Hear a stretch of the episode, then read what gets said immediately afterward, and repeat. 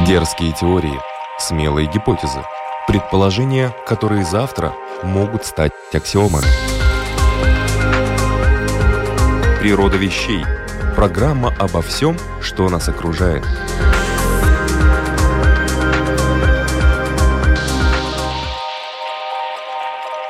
Дорогие любители узнавать новое об уже известном, в эфире очередной выпуск программы «Природа вещей». У микрофона Людмила Вавинска.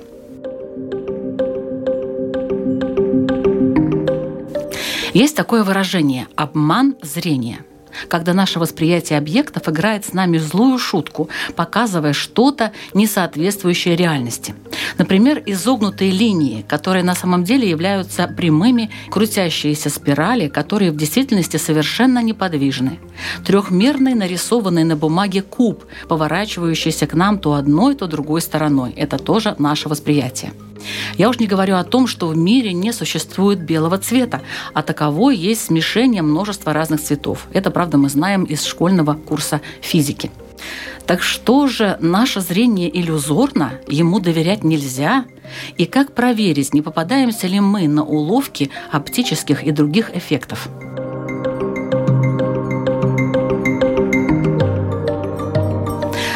Фотонах, волнах и спектрах, об оптических иллюзиях и вообще о зрительном восприятии нам сегодня расскажет ассоциированный профессор отделения оптометрии и знания о зрении факультета физики, математики и оптометрии Латвийского университета Сергей Фомин. Добрый день. Добрый день.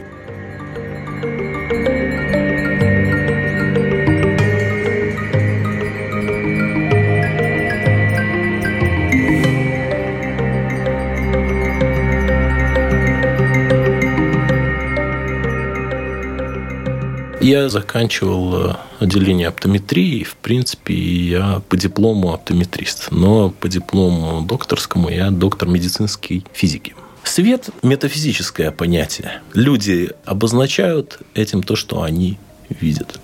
Любой светящийся объект, они говорят, вот, светится, он излучает свет. Но это такая сугубо человеческая концепция, и естественно, что в физике мы обозначаем все электромагнитными волнами, говорим о составе этих волн. Поэтому свет, не часто мы его используем, мы используем обозначения в нанометрах, в спектрах, в различных частотах, потому что зрительная часть спектра по сравнению со всем диапазоном очень маленькая, узкая.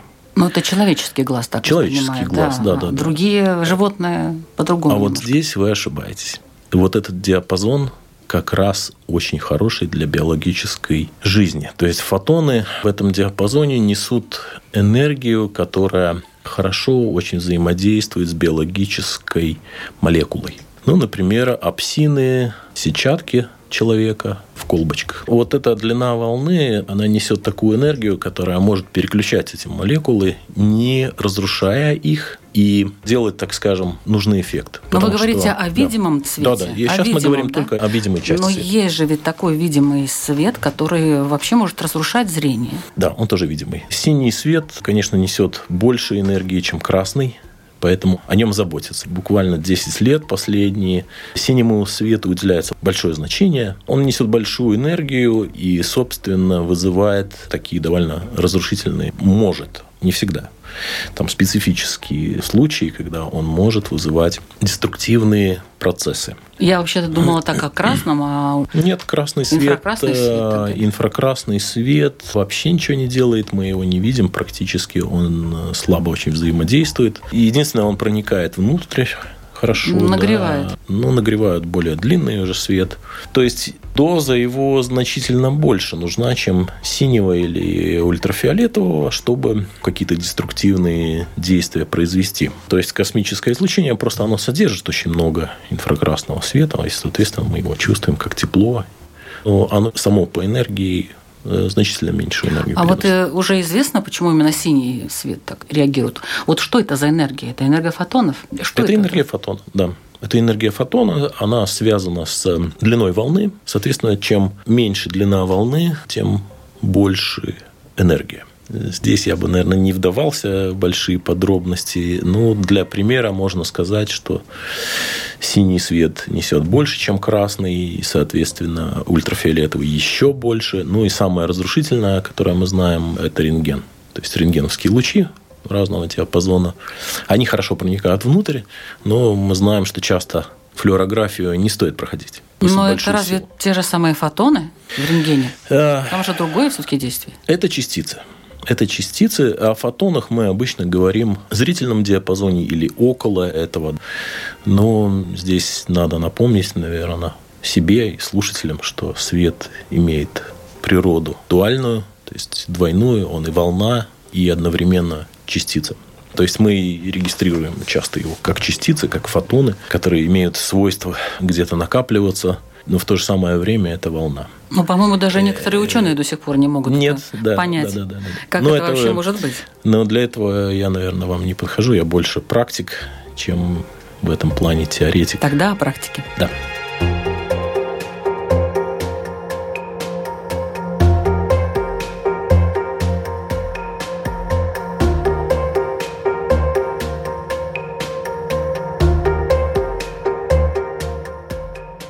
Нас есть очень много уже футуристических методов диагностики, таких как оптическая когерентная томография, и, а как и это происходит? Сканирующий лазер. Ну, когерентная томография сканирует э, любые ткани, в частности, Насколько в частности глубоко? глаза, ну, около 2-3 миллиметров. Mm-hmm. Уже если это очень хорошая аппаратура, можно сканировать. Естественно, три уже с потерями, но два достаточно стабильно мы можем сканировать и смотреть изменения структур. Абсолютно оптический метод, и это далеко не предел, поскольку свет является таким хорошим, так скажем, инструментом или параметром природы, со многими составляющими. Как вы знаете, там и поляризация есть, и, и очень много интересных свойств, которые используются вот в этом инструментарии. И, естественно, шагнуло качество любых оптических приборов очень сильно вперед. Оно стало более доступным за счет того, что развились полимеры. Полимеры, на самом деле, развились только во время Второй мировой войны примерно в это время. До этого было очень большое количество стекол, люди использовали. И, ну, естественно, стекло, оно хорошо там, где хорошо, а где надо, чтобы оно не билось. И... Но, Но не, ближе не к людям. ли качество? Вы знаете, нет. Новые полимеры, в принципе, могут дать фору стеклу и по весу, и по преломлению, и по, весу и по качеству. Да, по преломлению. Абсолютно.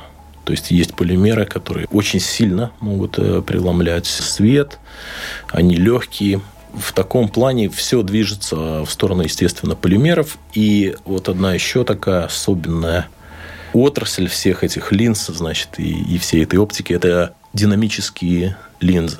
Это такое направление, к которому мы медленно, но уверенно идем. То есть линзы, которые сами могут изменять силу или коэффициент преломления – то есть была такая инициатива в Израиле, насколько я помню, собирали деньги на то, чтобы разработать новую молекулу жидкокристаллическую, жидкий кристалл, на основе которого плоская, в принципе, поверхность может изменять свою силу, и она ведет себя как линза. Как сила, природная линза э, практически. Природная, да, она несколько диоптрий может дать. А применение касается, так скажем, не только корректировки зрения, применений очень много. Это различные лазерные системы уже в наших телефонах, во всех модерных, уже используется похожая технология.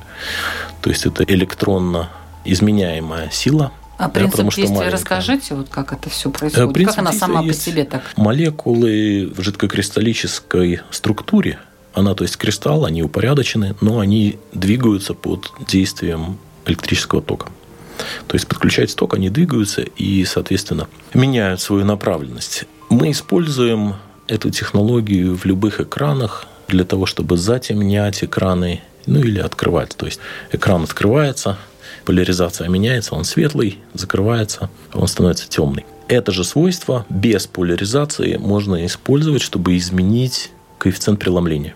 Пока что с классическими молекулами не удается достичь сильного эффекта. То есть был один продукт, который позволял в очку значит, линзу встроить данную систему. Изменение было 0,75 диоптрий, что ну, не очень много. Этот продукт не зашел, потому что сила маленькая. И маленькая площадь активная пока что была этой технологии, с тем, что мы имеем. Но все идет вперед, интерес очень большой и индустрии, и данную технологию, в принципе, развивают. Она зависит не столько от оптики, сколько от такой более химической инженерии, когда получится сделать правильную молекулу, и можно будет менять силу, не только силу оптическую с помощью вот этого жидкого кристалла, тогда и будет прорыв в данной области. И будем все ходить с кнопочкой на очках. Что будет очень удобно, кстати. И э, вопрос, конечно, сколько она будет стоить. Как показывает практика, все постепенно в цене снижается и становится более доступным. Я уже не говорю про доступность в наше время микроскопов, телескопов и всего прочего, что раньше было за гранью такого общего использования. Да, сейчас это очень доступно.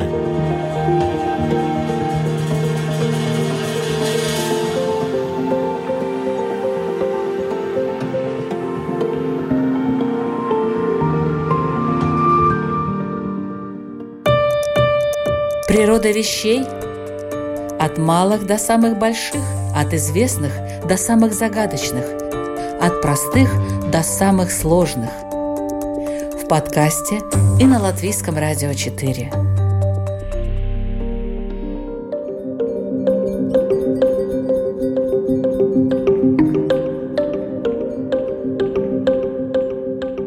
Давайте тогда об обманах зрения. Да, это крайне интересная тема, но там много заблуждений. Да, люди часто говорят, что это оптические обманы.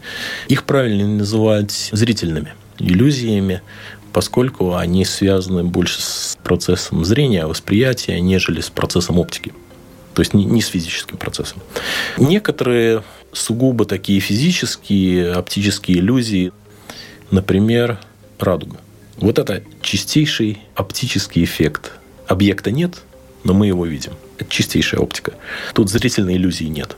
Да, иллюзия чисто световая. Второй такой можно найти – это световой столб.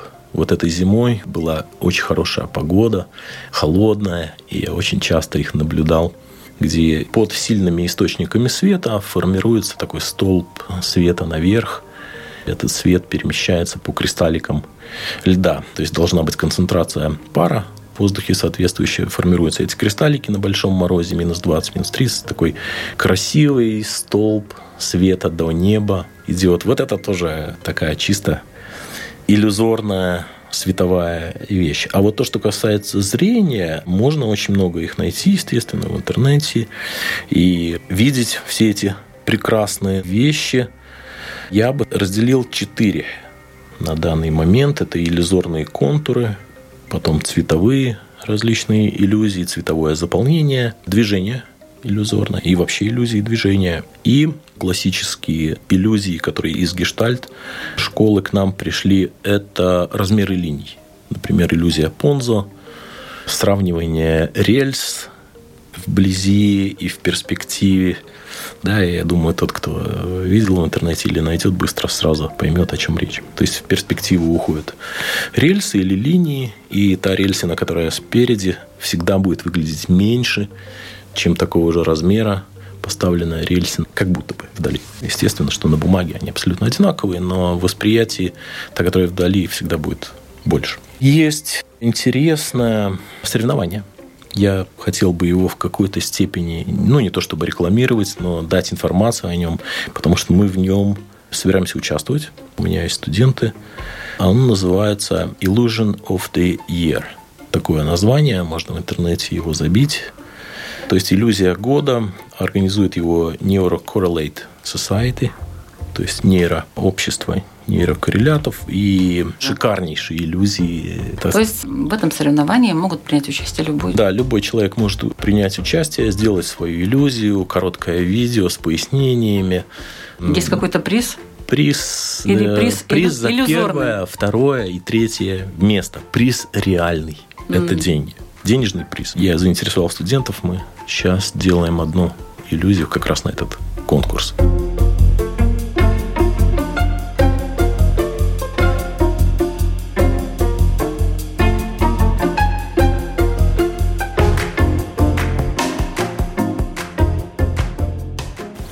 Попросила бы вас вот эти четыре варианта немножко проиллюстрировать. надо сказать, наверное, так сначала. Все иллюзии, они происходят из-за функционирования зрительной системы специфического. То есть у нас есть рецептивные поля, они начинаются в сетчатки глаза и дальше как бы по проекции всех путей зрительных и нейронных, в принципе, они усложняются.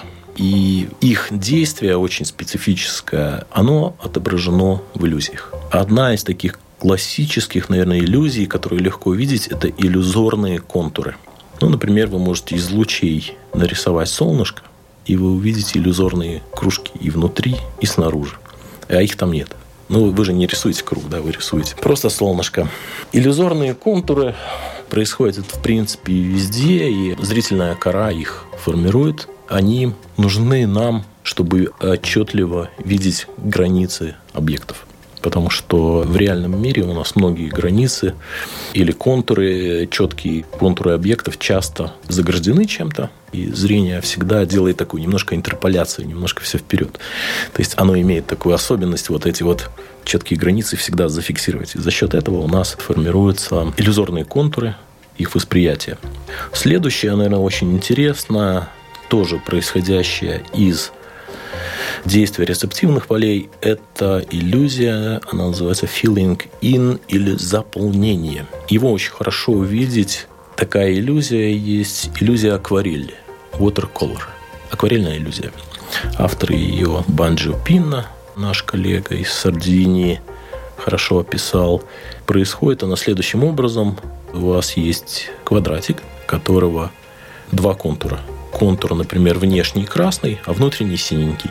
И вот эта фигурка внутри будет заполняться таким легким синим цветом. То есть зрение автоматически заполняет контуры замкнутые, ну, наполняет их, так скажем, каким-либо параметром, который дан изначально.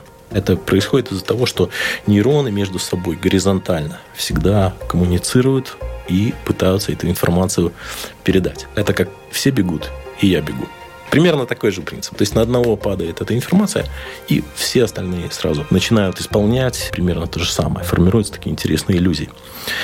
Иллюзии иллюзорного движения, их очень много, и они на самом деле показывают, насколько примитивно иногда работает наше зрение. Потому что восприятие движения у нас по сравнению с цветовым или каким-то другим не очень-то какое.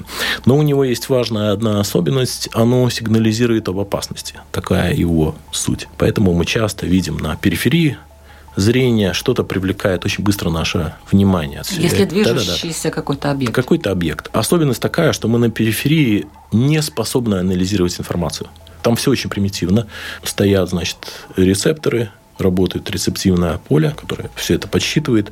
Как только там есть какой-то сигнал, хоть что-то, сразу же поступает информация. Там движение. Она поступает очень быстро, ну, естественно, эволюционно это важно. То есть мы должны сразу же быстро реагировать на любые изменения, которые на периферии происходят. Но периферийное зрение, оно очень такое ограниченное. То есть мы и, и не имеем такого количества рецепторов, как в центральном да, зрении, и острота зрения там намного-намного меньше. Но там очень быстро происходят все процессы, чтобы мы могли реагировать. И иллюзорное движение, вот этот эффект происходит именно за счет вот этой специфики периферического зрения. То есть что-то где-то чуть-чуть меняется местами, и сразу же мы на это реагируем, и наша система, значит, зрительная говорит, там есть движение.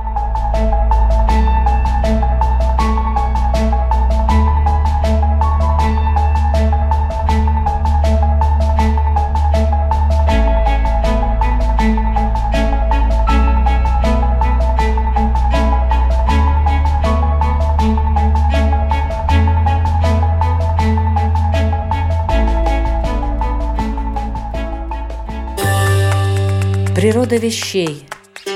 От малых до самых больших, от известных до самых загадочных, от простых до самых сложных. В подкасте и на Латвийском радио 4.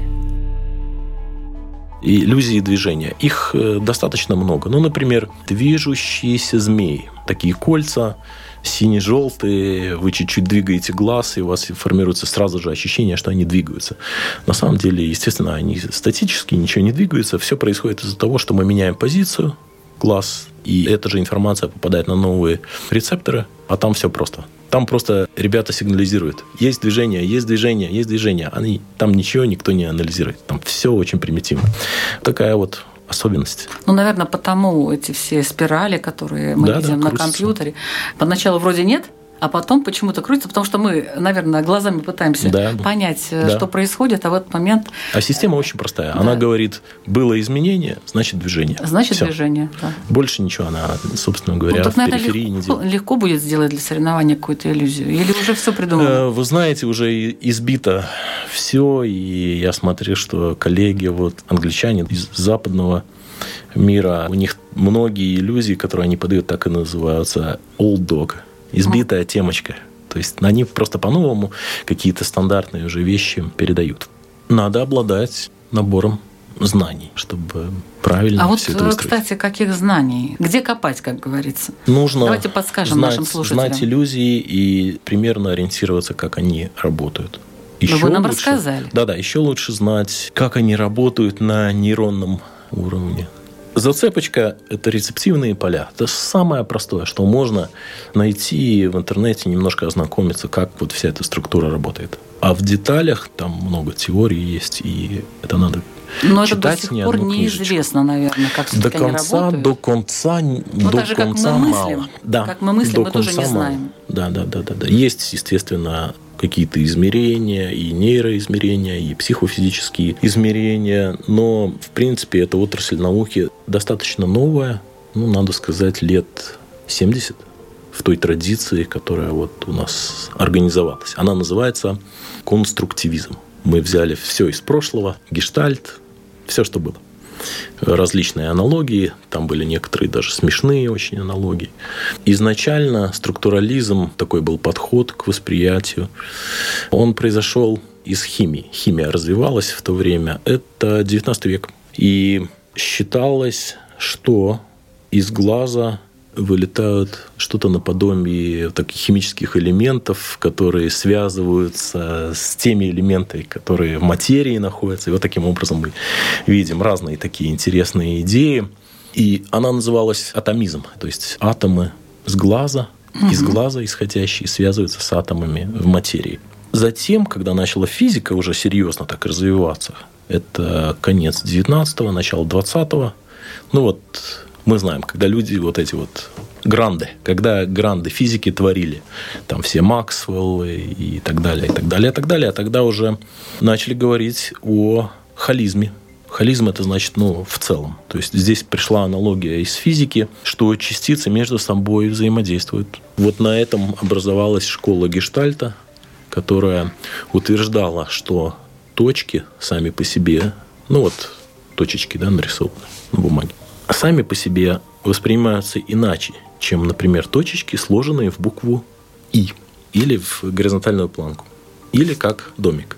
Абсолютно другие значения, то есть холизм. Появилось понимание, что элементы восприятия тоже связываются. Гештальт-школа вообще интересна своим подходом. Они делали прекрасные демонстрации, которые не требовали экспериментов.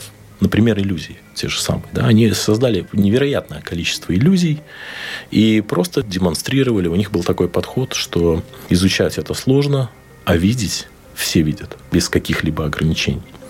Ну и потом, конечно, самая новая теория – это конструктивизм, которая уже появилась с развитием техники. Это уже 20 век, середина, когда появилась теория о сигналах, различные методы, развилась электроника, появились потом телевидение. То есть мы научились какой-то стимул зрительный производить на экране, это уже совсем другая история. Мы Но уже... принципы да. конструктивизма какие? Основные? Конструктивизма принципы – это живой или неживой эксперимент, то есть реальные эксперименты.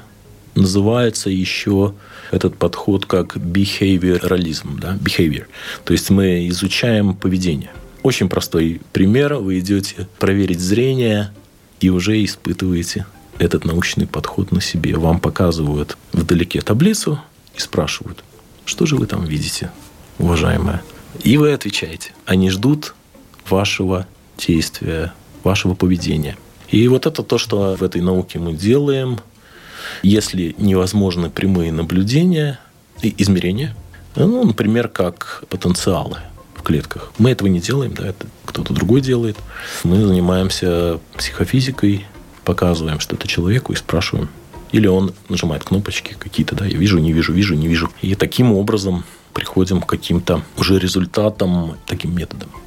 И, естественно, биологические измерения. Мы все знаем измерения животных. Кто-то за, кто-то против. Но, тем не менее, они внесли огромнейший вклад.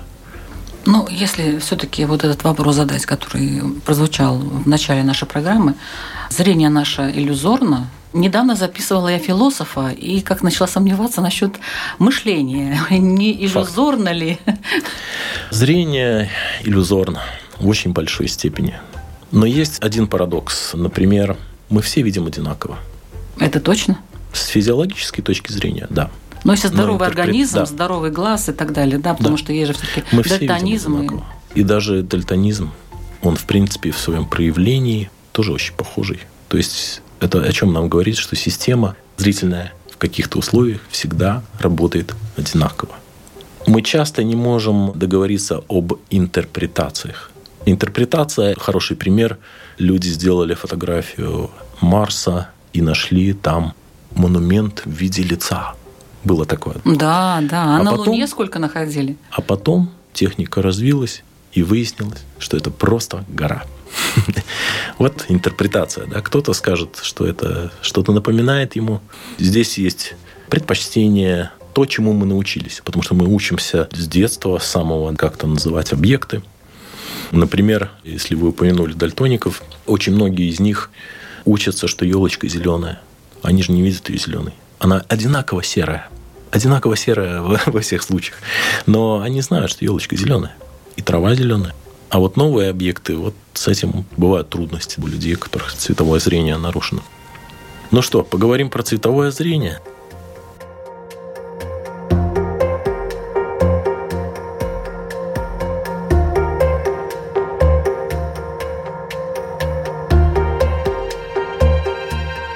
Цветное зрение. Три вида колбочек у нас, значит, в глазу. Главное заблуждение людей, которые не в теме. Не изучали не физиологию. изучали физиологию. Высшей нервной деятельности. Они говорят, вот у вас нету там колбочек.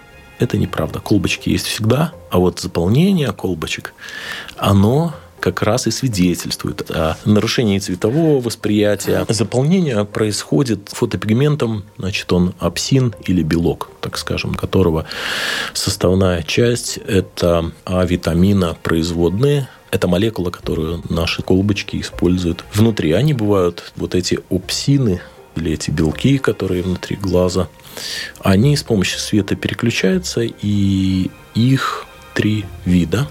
Синий у нас не подвержен такому эффекту, а вот красный и зеленый, они кодируются в одном месте, в одном эксоне в хромосомах, и там бывают сбои.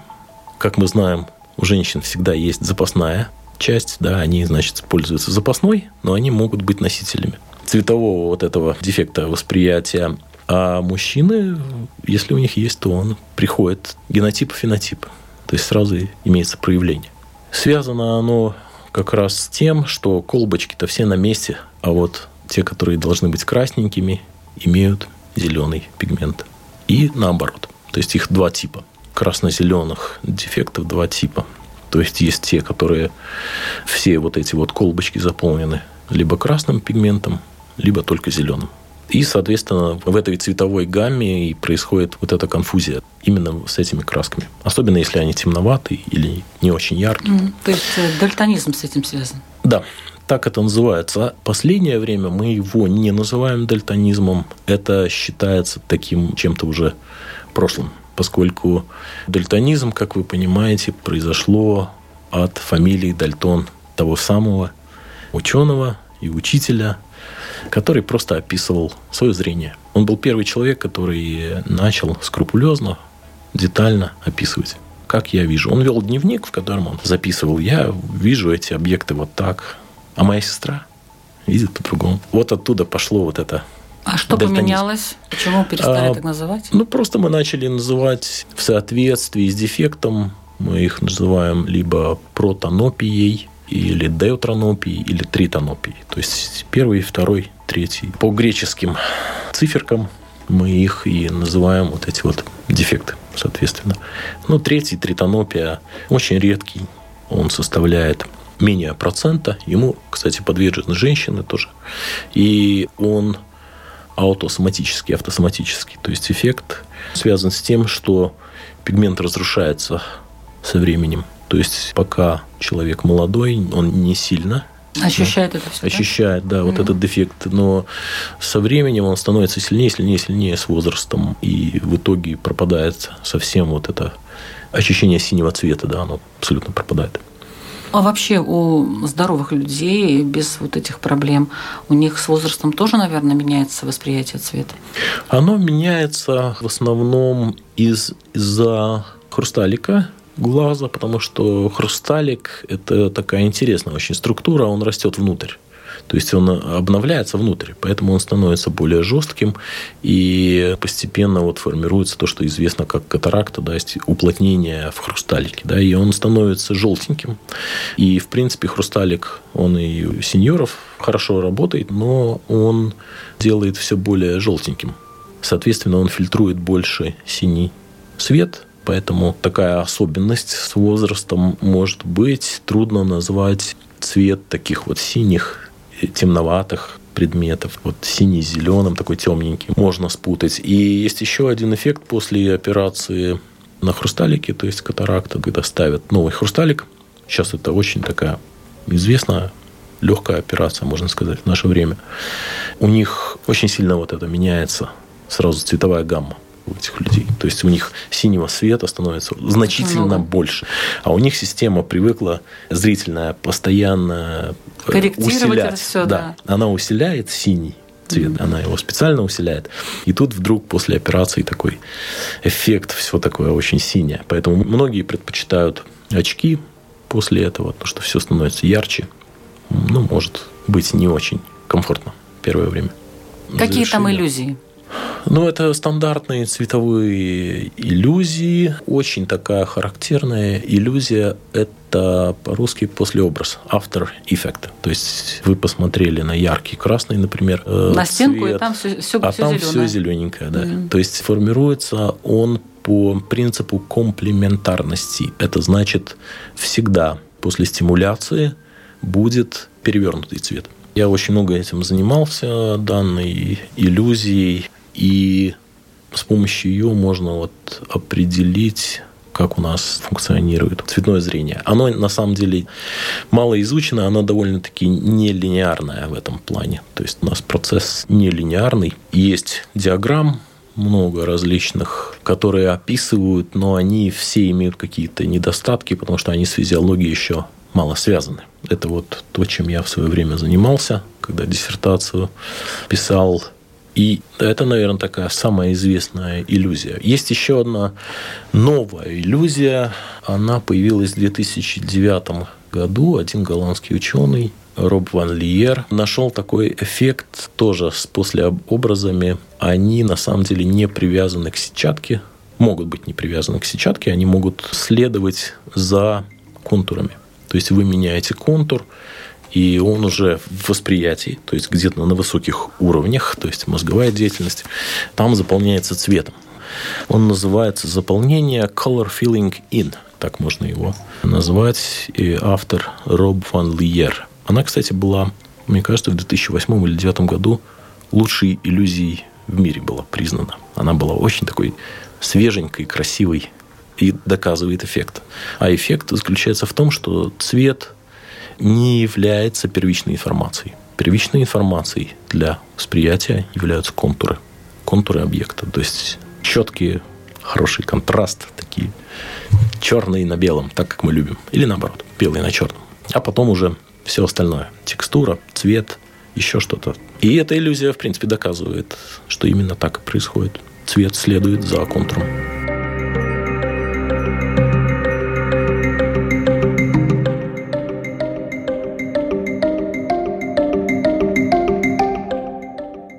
Итак, это была программа «Природа вещей», которую для вас подготовила Латвийское радио 4, ведущая Людмила Вавинска, компьютерный монтаж Ингрида Беделы, музыкальный фон от Кристины Золотаренко. Сегодня мы изучали феномен обмана зрения и зрительных иллюзий, и помогал нам в этом ассоциированный профессор отделения оптометрии и знаний о зрении факультета физики, математики и оптометрии Латвийского университета, ведущий исследователь Института физики твердого тела, ассоциированный профессор Сергей Фомин, за что ему большое спасибо. Спасибо вам. Спасибо вам. Разные выпуски нашей программы вы можете послушать на страничке Латвийского радио 4, lr4.lv и в подкастах. Изучайте природу вещей вместе с нами, Латвийским радио 4. Это интересно, познавательно, не скучно и, главное, полезно. Присоединяйтесь.